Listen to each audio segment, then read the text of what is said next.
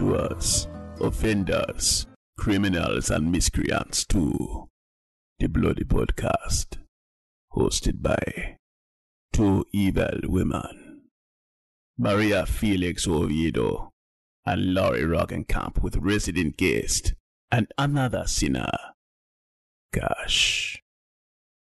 Ah, so Ooh. fun. Thank you, announcer. Hey. Oh, thank you. This is Papa Lingba.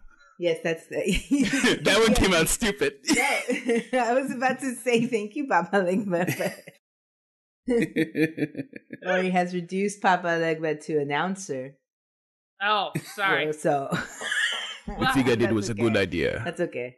He You know. he is our he's he's our announcer. He announced the Yeah. show. Yeah, there you go. Yeah. uh, so we're gonna pick up,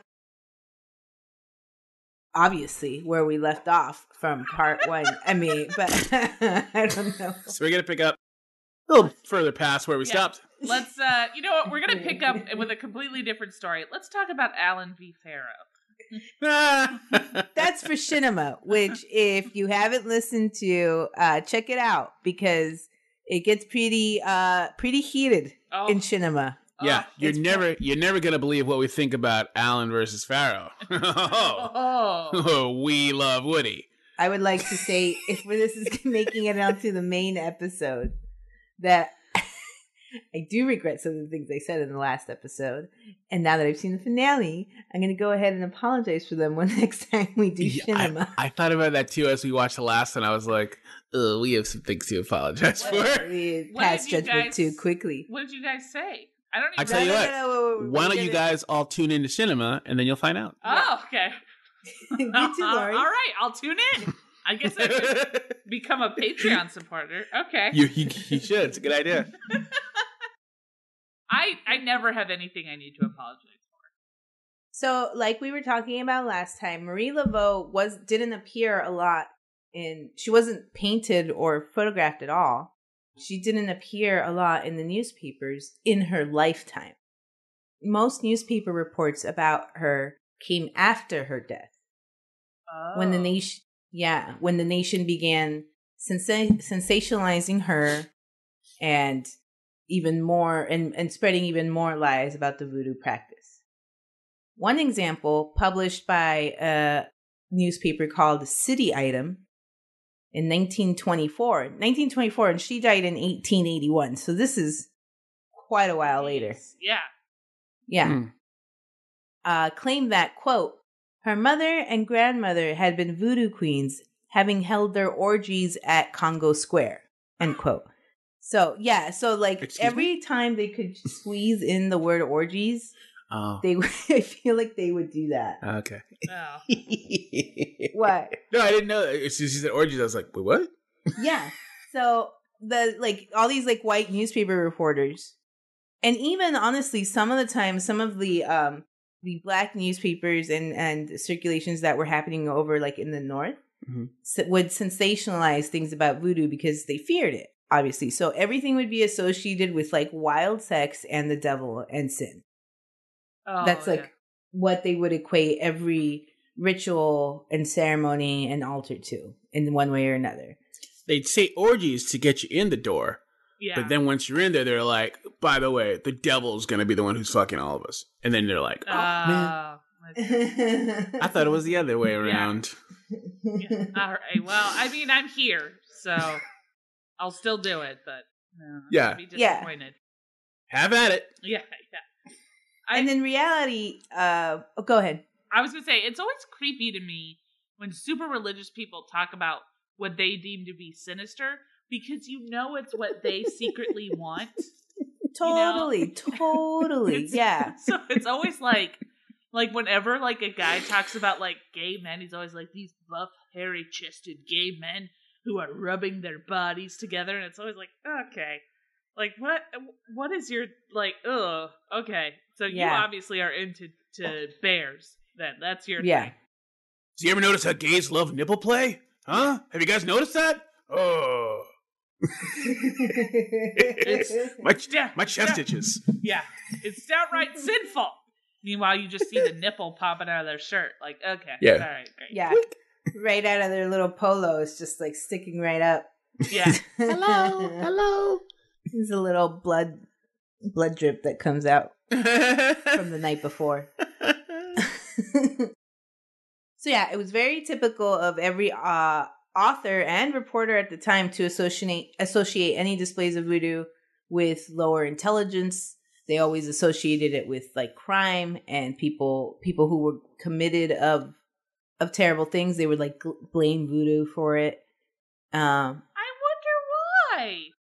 So weird. It's so weird. People don't do that today, so I don't understand. No, no, that's So, uh, in regards to Congo Square, where that that quote from that reporter said that her mother and grandmother were seen, um, it was likely that Marie was seen there a lot because her mother would have worked there as a merchant uh, since the it was like in Congo Square was like an open marketplace area. Her mom, being a merchant, would have gone there, and probably her grandmother too. And the landmark itself was only a block away from Marie Laveau's cottage. So yeah, she was going to go there. And there are accounts that in addition to being an open marketplace, like people were like it was like it was like if you go to an open marketplace often, you know that they have events there. They have like dances and singing and stuff like that, and even religious rituals. So there are reports of people dancing there, which, in my opinion, is what the white reporters were considering the orgy because they've never seen moves so fresh. yeah. I just I just imagine them going to like that scene in Dirty Dancing where she go baby goes down to the where all the employees are dancing and she's just like it's a bunch of fucking. There's- yeah, yeah, exactly. Oh god, you are, you don't know what sex is. Okay.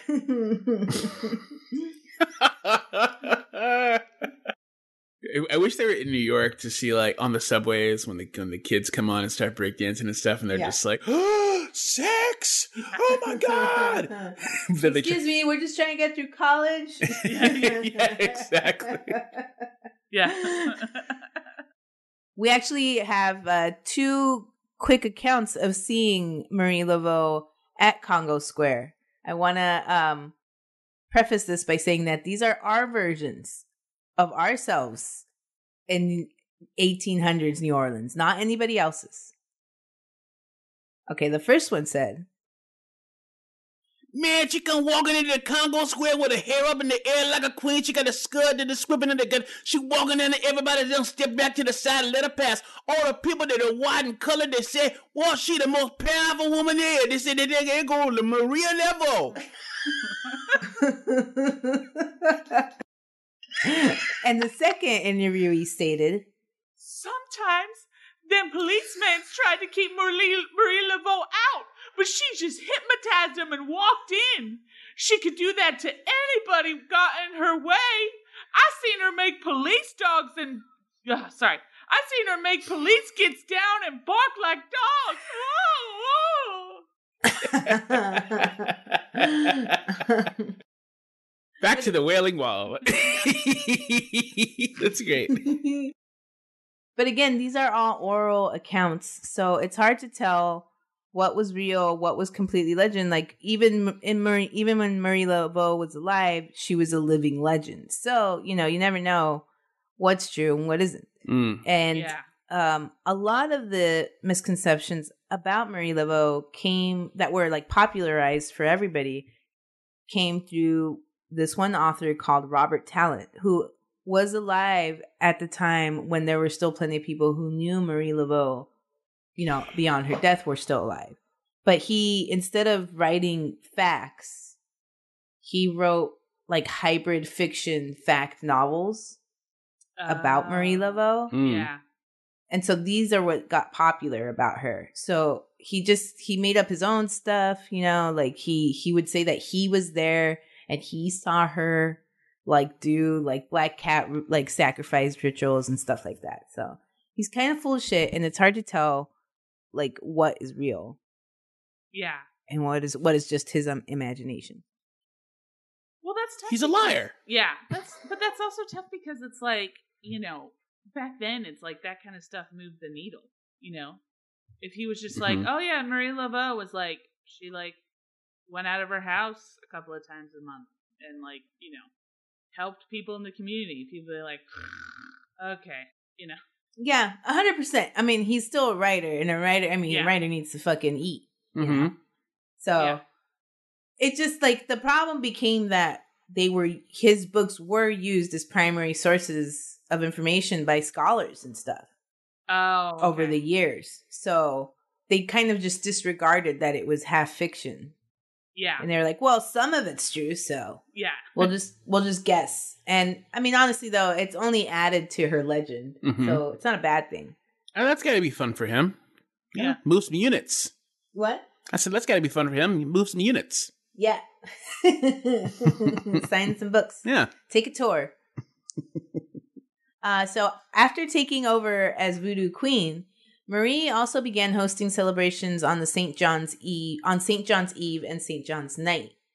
The holiday falls on June 23rd and corresponds with the summer solstice and in Catholicism the celebration of the birth of St. John the Baptist. It is said that Marie held a great feast along the banks of Lake, of Lake Pontchartrain. where she invited anyone and everyone to come. People of all kinds came and took part in the blending of the two religions. Basically, what that meant is that, like, white people came. It wasn't just black people and free people of color that came.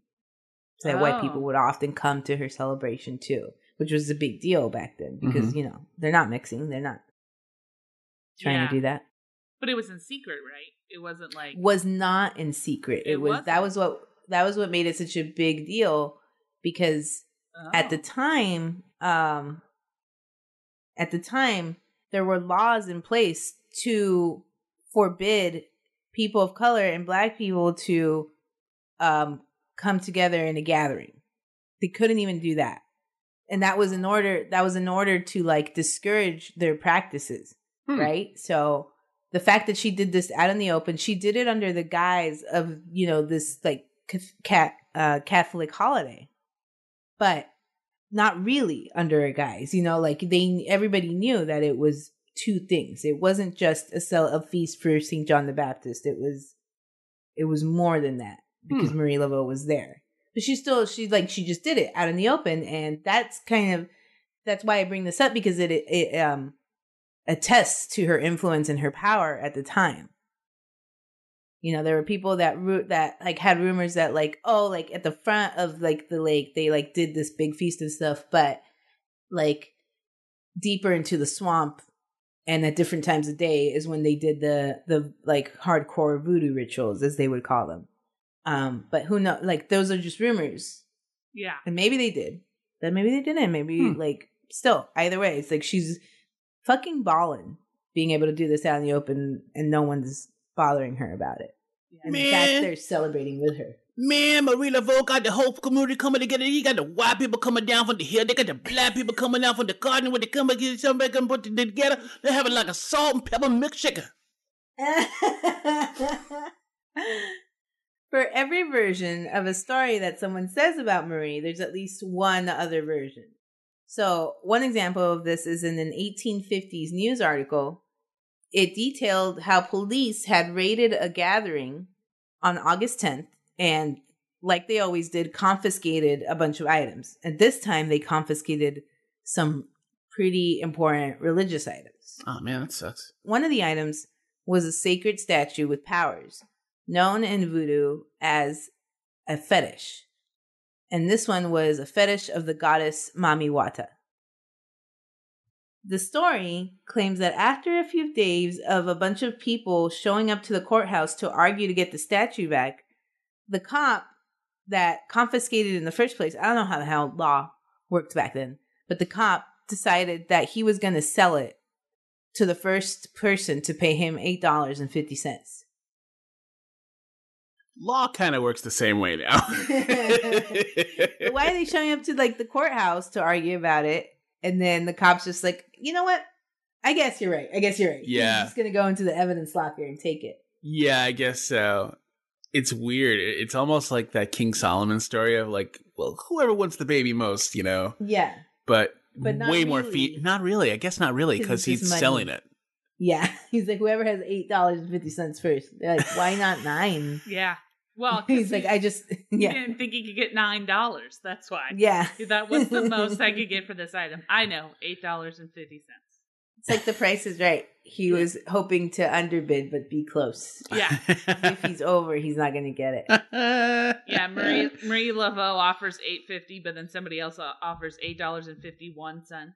And it's like, oh, Damn it. They're just being an Yeah. asshole. maybe maybe that's how much it costs to like hold up in a hotel with some good food for a week. He just didn't have any foresight. He's just like, hey, all right, eight fifty. That's all I need.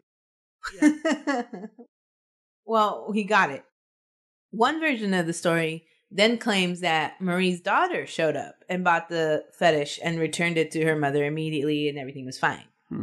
Oh, Another version says that another voodoo practitioner named Rosalie had somehow acquired the statue.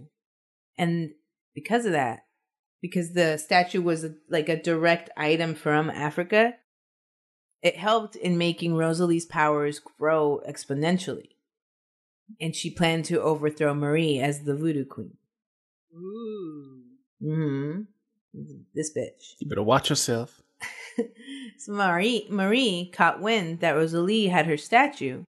So she basically walked over to Rosalie's house when Rosalie wasn't home and took the statue. Then Rosalie took Marie to court. But whenever Marie was involved in the court case, because she was often asked for help with them, um, she won. So in this case, in court, Marie, wearing a shawl that she said was gifted to her by the Emperor of China, convinced the judge that she was the rightful owner of the statue in the first place, simply based on who she was. She won, Good for her. and she kept the fetish. Get your shit. I I mean, I would love to see a Judge Judy of that. Like, all right, all right. So what am I here? What am I seeing here? What am I seeing here? It is my statue. Okay, all right. You seem, I, you know what? I don't believe you, but I believe you. So what? I mean, look at me. Look at who I am. Obviously, it's my statue. Like she wouldn't have this statue. One second. She's One trash. one second. She's trash, One Your second. Honor. I- Your Honor. I I am not trash. She is trash. Ah, T R A S H trash. I don't think that's how you spell trash. That is exactly how you spell trash, and Hey, you would hey, know. hey, this because is you Judge are Judy's courtroom. Yeah, This is you're Judge Judy's courtroom. You do this not. It's a harsh talk. courtroom. You do not talk when I. Okay, you know what? I'm throwing you out. I'm giving it to Maria What? Laveau. Yeah, I've What? had it. I've had it. I mean, yes. we didn't know who we were. so, like I was saying, um, Marie, whenever Marie took on a court case, she would usually win. Um, but she was also known for visiting prisoners on death row in her local prison. She would pray with them to find peace in the afterlife. Um, and in many cases, if she believed the prisoner to be innocent, she would use her power and influence to try to save them from death. Um, Maria, or sorry, Marie would work as a prison chaplain and would build entire altars at the prison. One newspaper article described one of the altars that she built and prayed at over the course of three days. It said, A box of about three feet. Above this are three pyramidal boxes rising to a small apex on which is a place on which is placed a small figure of the Virgin. The entire altar is draped in white. On each end of the shelving is a vase of green and white artificial flowers, and beside these, a smaller vase of pink and white carnelias. In the center rests a prayer book in Spanish, and framed in gold, leaning against the altar, are hung saints' pictures around the walls of the cell. Before the altar is a drawn is drawn a curtain of white muslin, deeply flin- fringed in silver filigree.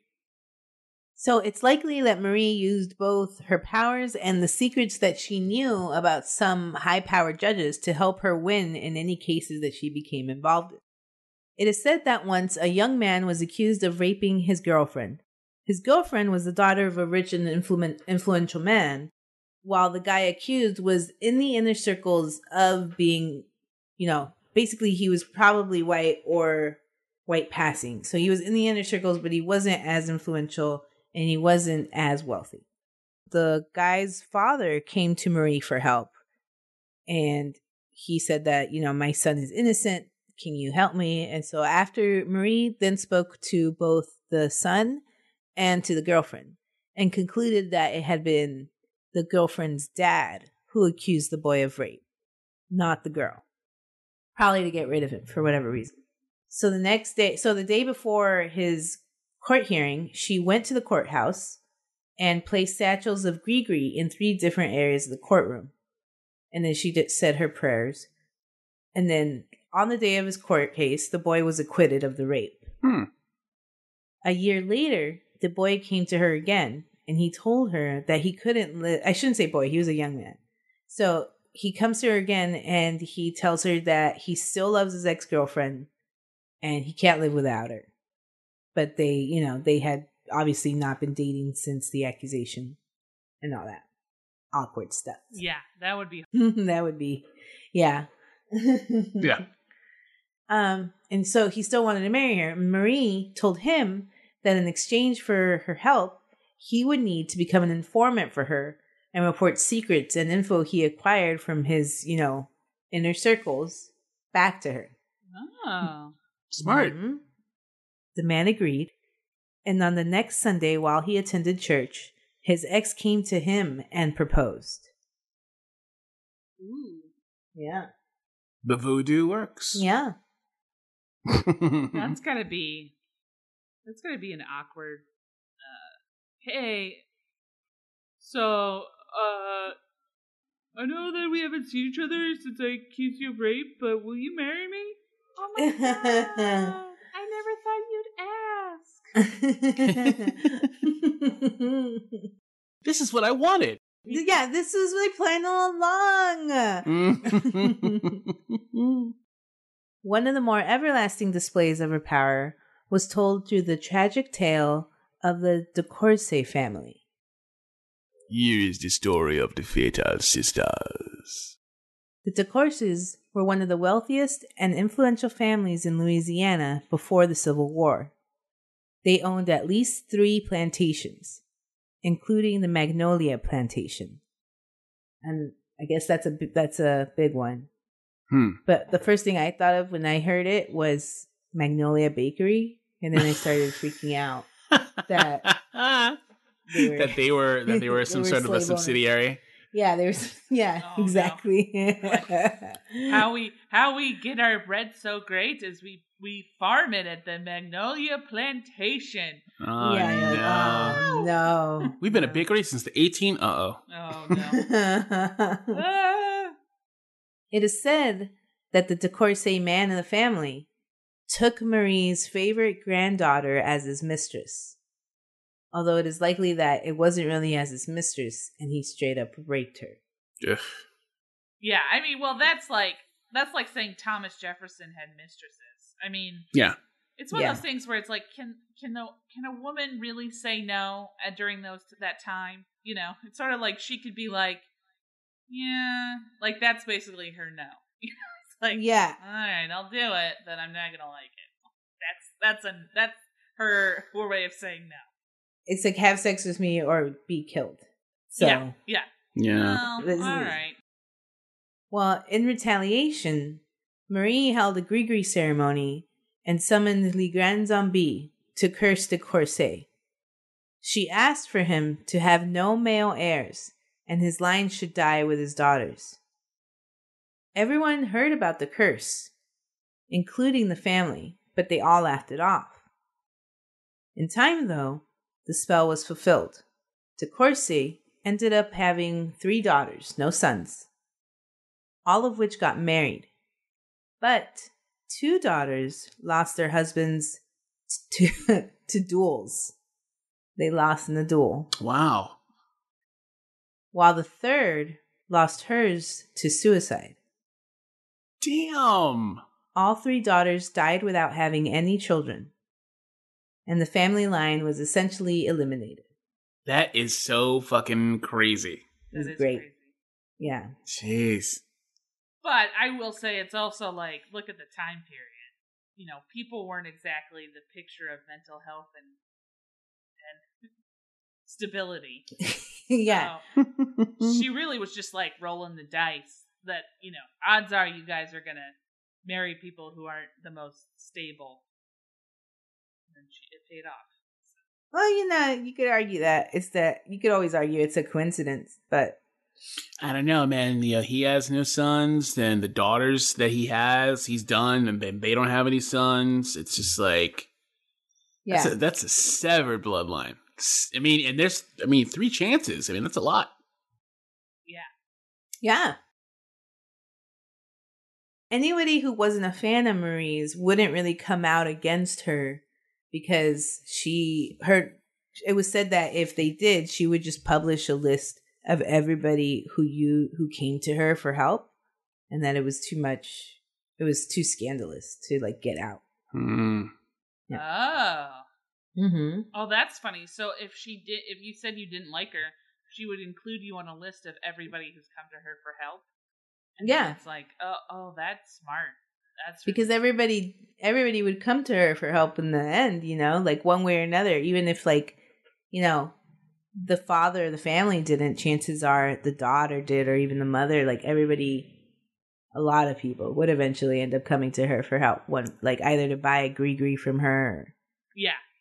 or, or you know Ask more her ask her where Bourbon Street is. Oh, you came to me for help.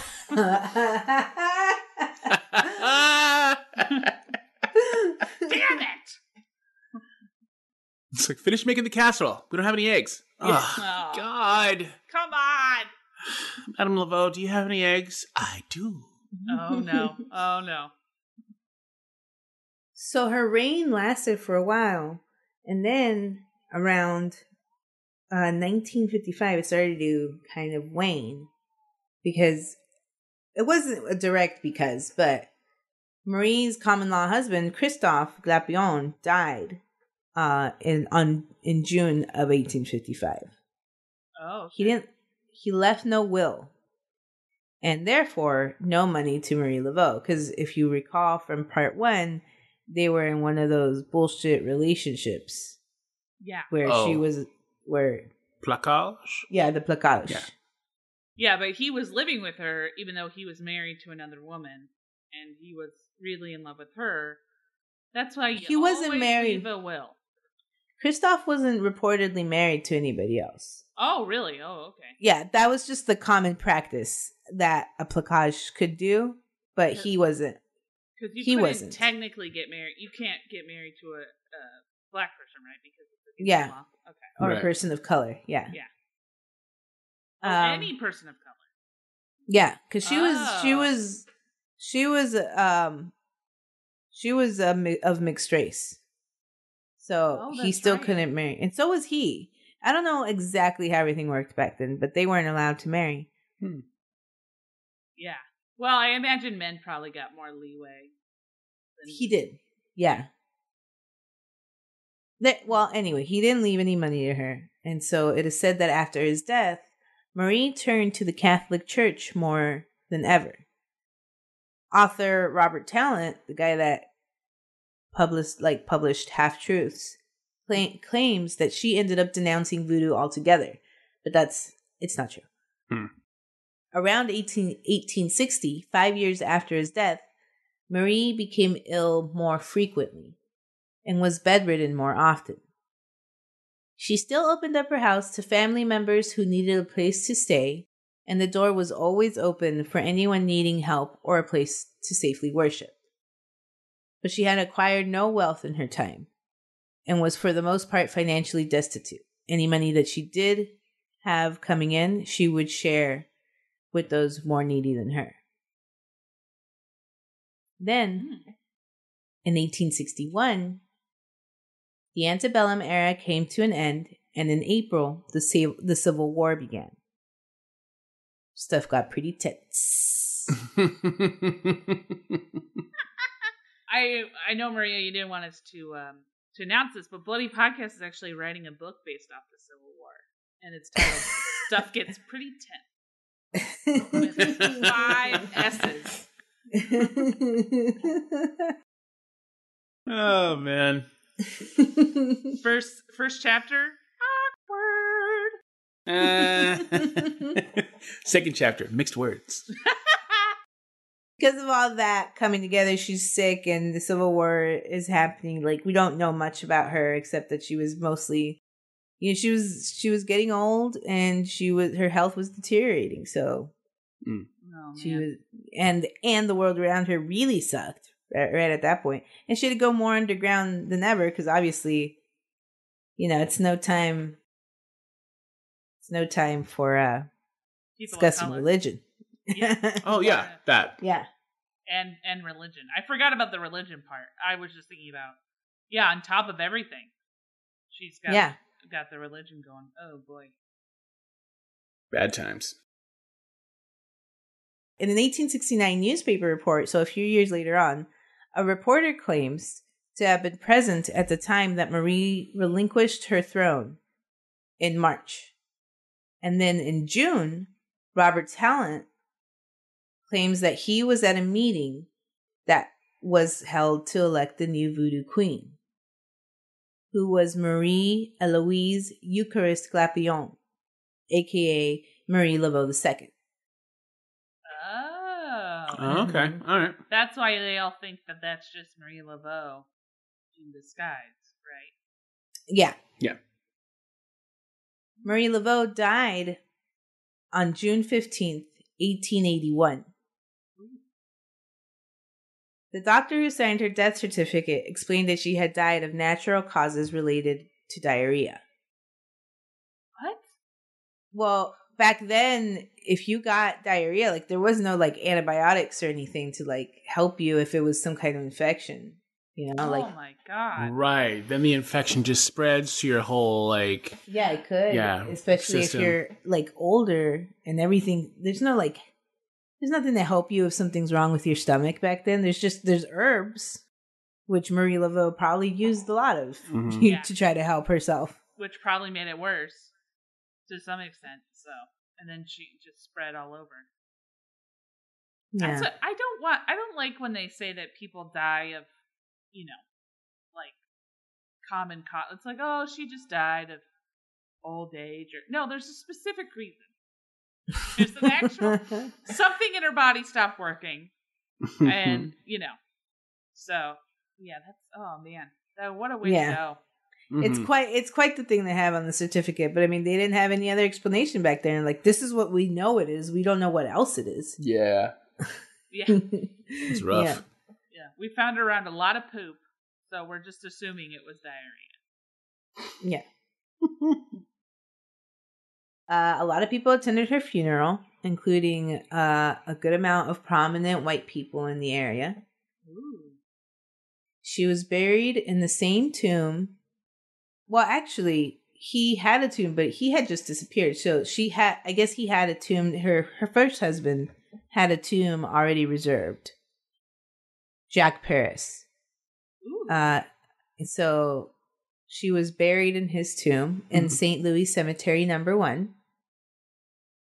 Uh, but during her lifetime, Marie had actually offered her tomb to those who didn't have a place to stay or a place to lay their dead to rest, a place to stay. Wait, it's it's the same thing, really.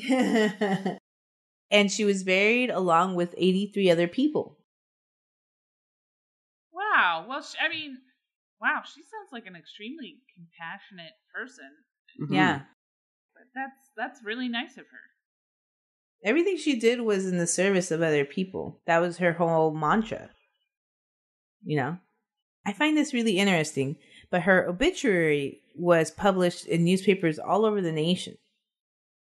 Which is is weird because she wasn't mentioned like any time before. The New York Times described her as a woman of great beauty, intellect, and charisma, who is also pious, charitable, and a skilled herbal healer. While the Boston Daily Globe also published about her death, saying that the secrets of her life could only be obtained by the lady herself, but she would never tell the smallest part of what she knew. Everybody found out about her death. It's interesting. Hmm. Yeah. Well, she was an enigma, so I think that Mhm. somebody dying. I mean, she seems like she's a very smart woman in that she knew that the the interesting part of herself was that people didn't really know her real story. You know. So, like I said in part one, her tomb is the second most visited in the US. The first version of the tomb, over time, was weathered too much by people coming by to like leave their version of wishes and sacrifices to her. And one time it even got painted pink. Like the somebody painted the whole thing pink. Weird. That's Yeah, it's really weird. Marie Laveau probably didn't like because pink wasn't her favorite color. hmm Yeah, Yeah. that's a weird choice. So now some like they've restored the tomb and now people are only allowed into the cemetery with a tour guide. Yeah, this is why we can't have nice things. People Yeah. will just fuck it up. yeah, exactly. There was one instance where the author Denise Alvarado said that once a guy, an idiot, tried to leave a dead snake as a sacrifice to Marie Laveau, and on his way home, he got into a terrible car accident and broke his leg. because it's super rude in voodoo to leave a dead snake somewhere.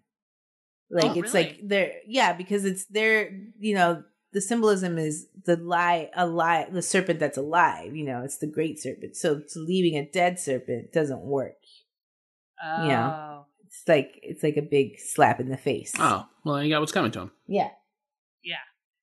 So I think she like she only broke his leg, you know, like it could have been worse. So she, I think Mhm. that was her version of a slap that day. She was just like in no mood. she was like me earlier today. She was like, "Ah, I will Yeah. destroy everything." She- yeah, she squished her soda Yeah. out of it. That's when he came by. She tripped over the dead snake and squished squished her soda out of her Oh. hand. Oh, She's that like, guy. "Fuck no!" Yeah, it's on. We're doing this. in 1982, the Misfits tried to exhume her body, but they did it at the wrong place. They were at cemetery number two, Oh, and so, oh. but anyway, they were arrested for it. the Misfits got arrested? Yeah, Dummies. stupid idiots. Why did they try and exhume her body? What were they gonna do? I don't know. Does it say? Okay. Doesn't say. It's just like they're punk, probably some punk crap. Want to have her do backup vocals on Halloween, probably. It's one of their songs. Yeah. Hybrid Oh, I- I, love that. I love that. song. So after her death, her daughters were still in the middle of like of obviously a very divided United States. And one went the route of voodoo and kept quite under the radar, while the other, after her mother's death, completely denounced voodoo and turned to Catholicism.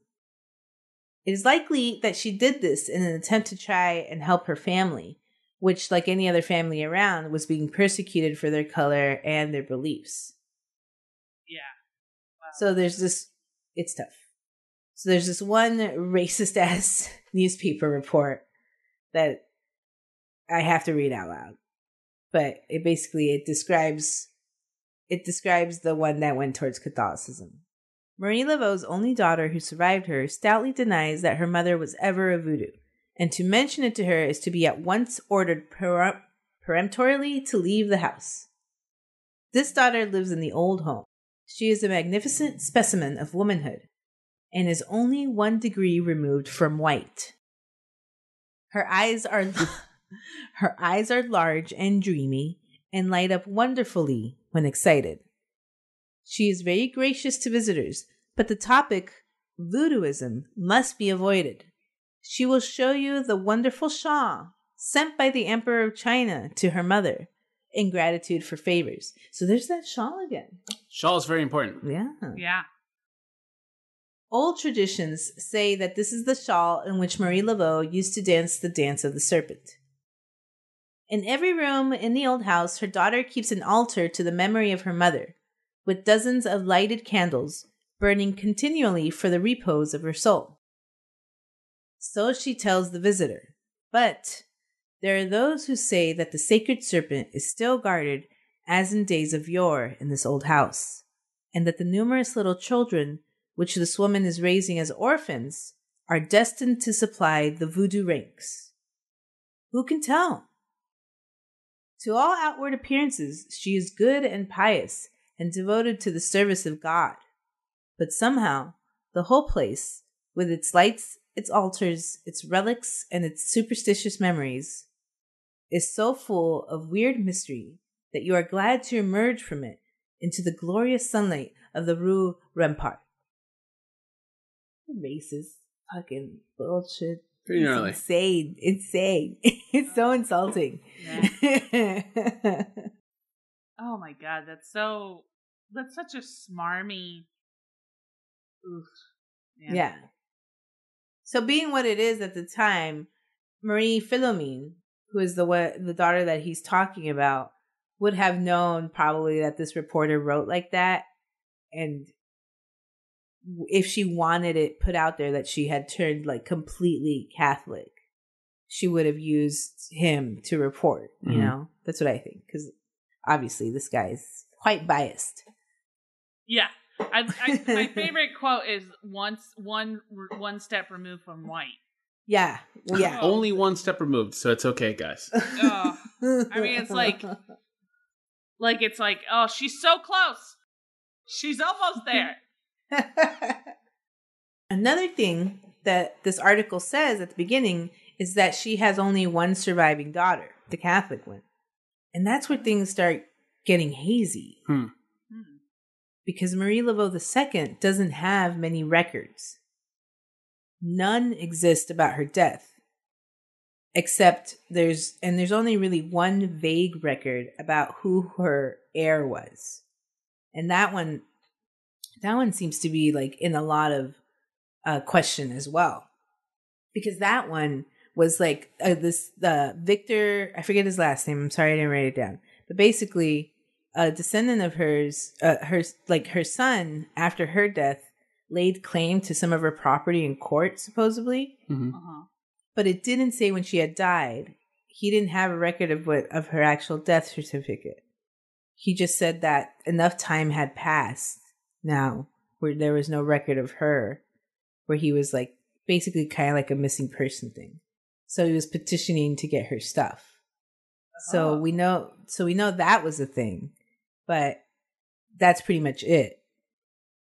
And then people, like people at the people of the time say that they attended Marie II's rituals as late as 1885. But there's an author, Ina Fandrich, that says she found a record that says that Marie II died only a year after her mom died in 1862 at the height of the Civil War at the age of 35. That's been disputed as well. Hmm. Another author, Zora Neale, has claimed and quoted a man that claims to be Marie Laveau II's nephew, who said Marie Laveau was alive through the 1870s. Then there's also reports of a woman named Malvina Latour instead of Marie Laveau hmm as leading the rituals, uh, leading the like being the voodoo queen. So people are like, well, obviously it was Malvina. There's some people that are like, well, obviously it was Malvina, and people just thought it was Marie Laveau. But it's like, why Malvina Latour isn't even that good of a like s- name? alias.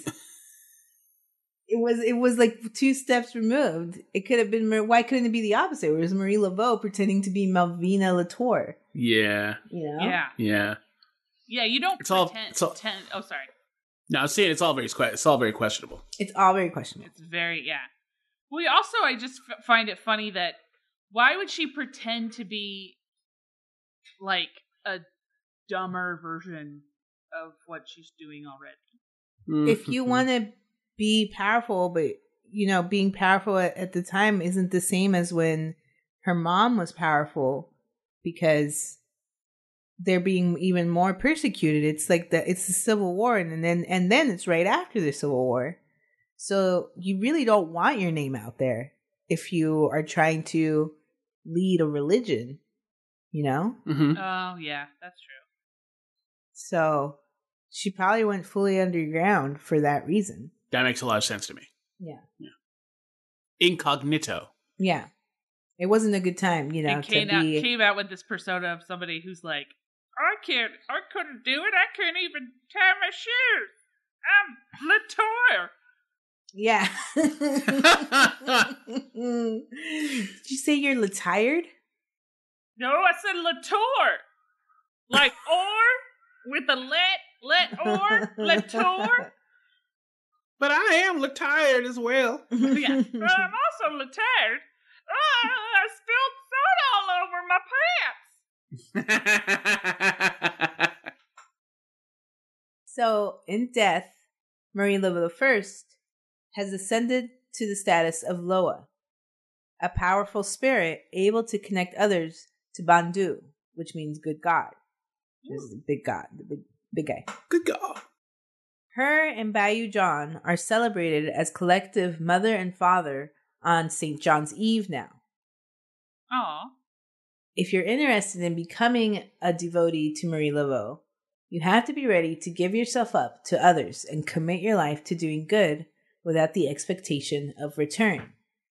Only then will Marie Laveau come into your life. Oh, okay. So I have two examples of how you can begin devoting your life to her, and these are not. I, I'm not a pro, obviously, and these are directly from Denise Alvarado's book, who is an active voodoo practi- practitioner and was one of my primary sources. and she has these uh, cool examples of some of the spells on YouTube. If you search "Killing Hurts," Denise Alvarado, Mm-hmm. there's like these two she recorded these two examples of spells um that are like where you make a little voodoo doll like a cookie doll and then you let ants eat Ooh. it and then you just have your houses filled with ants at that point. no no the spell itself will kill anything but i think the way she explained it and i might be getting this totally wrong is that the killing hurts spell is a spell to kill anything that hurts.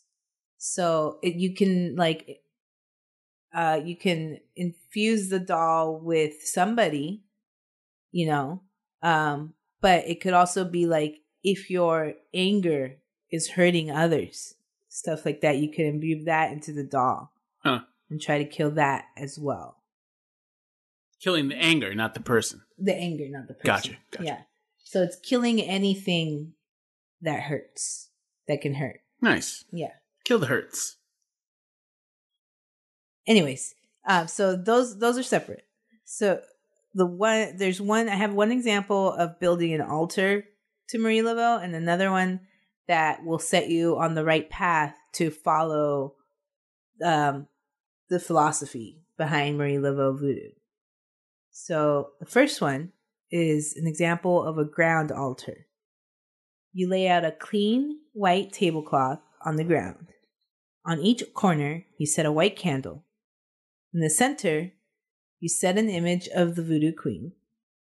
Place one blue candle in front of her image and a white candle on either side of the center blue candle. In front of the candle, set a clear glass of water with a, with a crucifix laid on top and a variety of her favorite offerings. And then she included a, a whole table of her of like stuff and colors and offerings that Marie Laveau likes. And I'm not going to read all of them because there's a lot. But some of her favorite offerings are fresh flowers, uh, healing related items like a mortar and pestle, herbs, roots, beauty related items like mirrors, combs, and headscarves, gree images of saints, rosaries, etc., etc. And then for food offerings, she likes something called, and I'm sorry, I don't know what this is, Hoppin' John, Kangri, money greens, gumbo, jambalaya, sweets, French pastries, pumpkins, sweet potatoes, coffee and chicory, and um, a bunch of other stuff. I looked up Hoppin' John. What is it? It's uh Carolina rice and peas. Mm. Oh. It looks very it looks very good. Oh yeah, it's made with rice, chopped onion, and sliced bacon seasoned with salt. Ooh. What? That sounds so Some good. recipes use ham hock, fatback, country Oof. sausage, or smoked Yes. turkey parts. Now, I have a question. Are you allowed to eat this? Are you allowed to be like, I'm giving this to you and then No. I will put it in my stomach and hold on to it for good keeping? no. No. No, you have to leave it there. God damn it. This is why I don't voodoo. Lori would leave her donuts. yeah.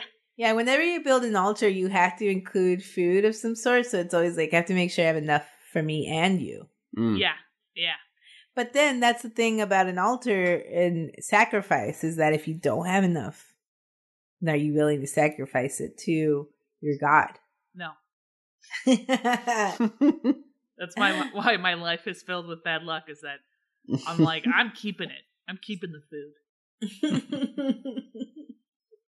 so after you lay that stuff out, you lay a single red rose near her photo, light some incense, and you can spray the area with perfume or any other fragrance that you like.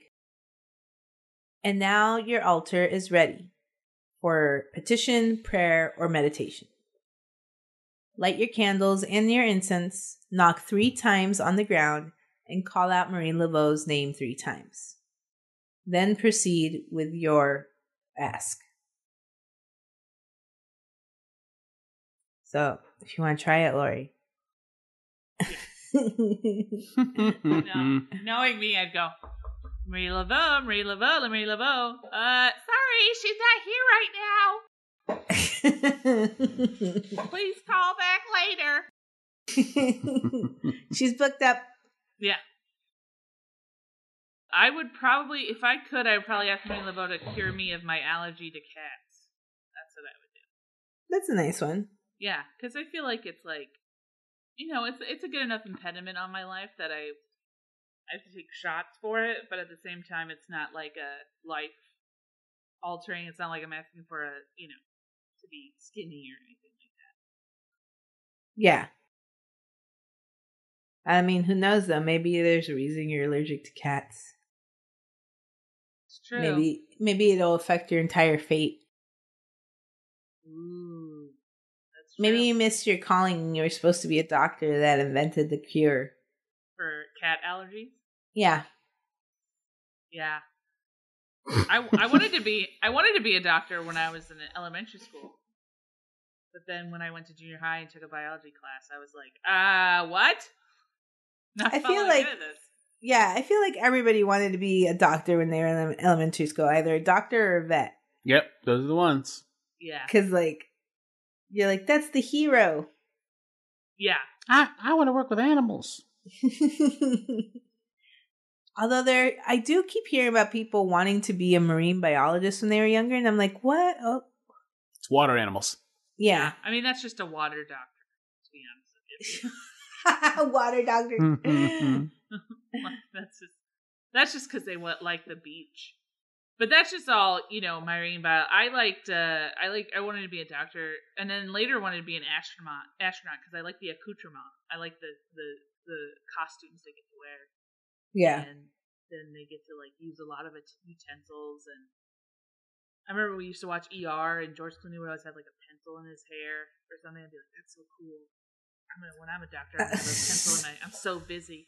I have to keep a pencil nearby at all times.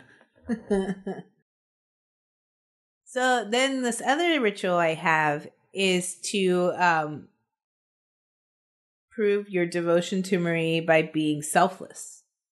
Which I Oh, thought you would find interesting, Lauren, because I know you believe that there is no selflessness. There is not no, but who knows? She seems like she was pretty selfless. So in this one, you take some dollar bills in whatever denomination you can afford, wash them in a mild solution of soap and water, and add Florida water or Hoyt's cologne, and then lay them out dry and iron flat. Then anoint each of the four corners in addition to the center of the dollar bill with abundance oil. Yeah. Hmm. Now, Florida water, that's like a that's like a perfume, right? That's Yeah. It's like a perfume, yeah. It's like Okay. yeah, it's like a That- mild perfume. I thought it was water from Florida, so that I was like, why are you washing the money if you're just gonna drench it in Florida water? It's just gonna get dirty again. Florida water is what we call mud. I like that. Uh, yeah. so once you anoint it with abundant oil, that's called fixing your money, like you fixed it. Mhm. Okay. You may, if you want to, you can write blessings on the dollar bill. And then you take the bills and you leave them in places where people will likely find them. For example, you could tape one to a package of diapers. I thought that was very clever. Insert one in a new purse or wallet. Um, but hiding the money must be a covert activity. Like nobody can see you doing it. So what you're doing here is giving blessings without attachment. Oh. Are Yeah. you are you trying to wave at me or No, there's a Oh. fly that's flying in my Okay. face. I thought you were trying to be like, pay attention. This is No. you know, important for you to know. You should know this. Yeah. So you have to do it in secret. Oh, okay. All right. I yeah. like that. She does say though that from this you get like a rush of adrenaline and dopamine. So I guess you could argue then that that's then selfish. No, that's more of a side effect. You're not doing that to get the dopamine effect. Yeah. So I don't know, Lauren. But it This one seems happens. pretty- Yes, it does happen. Yeah, it does happen. it does. Okay. Sure. yeah. I uh, I don't know if you guys know this. Uh, again, I know Maria had asked me not to say it, but I'm actually writing a uh, philosophy book called "But It Does Happen." Um, my first my first chapter will be maybe. Nice. Yeah. Uh, Obviously, as an all powerful being, Marie Laveau knows when you're being sincere. And she won't help you, and she may even slap you if you make a mockery of her or the principles of her life and her religion. Like, you can't just ask her for shit. Like, it's like, yeah, it's not like Jesus. Like, you can't just like ask her for shit and then like expect it from her. yeah. You have to like actually be a good person and have com- often communication with her. Don't get slapped. I just would love to see somebody who's like not sincerely hiding money. Like, all right, so I'm gonna hide this dollar in this diaper if anybody wants it. Just FYI. yeah, it's something like a nice guy would do. Yeah. I'm a nice guy. I'm a nice. See, do you, do you see this? I'm gonna see. I'm, I'm just a nice guy. I don't, I'm a nice what? guy. I deserve a girlfriend. yeah. Yeah. That's what I'm gonna do the next time I do something uh, that ass- asshole-ish and somebody calls me out. I'm gonna be like, "Excuse me, I'm a nice person. I put so much money around town. Okay, you don't even know how many dollars I've scotch taped to diapers. All right, mm, mm, mm. Um. So anybody for so for anybody who's interested in voodoo, a lot of the books that I listed as sources are a pretty good jumping off point. Yeah, that is the story of Marie Laveau. wow. Well, thank you so much, Maria. That was very interesting. hmm No problem. Thank you, everybody, for listening. Yeah, thank you guys so much. Please check out our social media at Bloody Podcast on Instagram. And uh, you can go on TikTok, but uh, I have not been as active on TikTok uh, as I was. so, uh, and uh, yeah, uh, if you have any shout outs you want to give, post that to our social media. Please rate and review. Uh, the more subscriptions and reviews we get, the better. Uh, let your friends know about this podcast. Let your enemies know. Shout it to, to people on the street. You know, just uh, okay. let people know. yes, let everybody know. Thank you guys for listening and have a good night.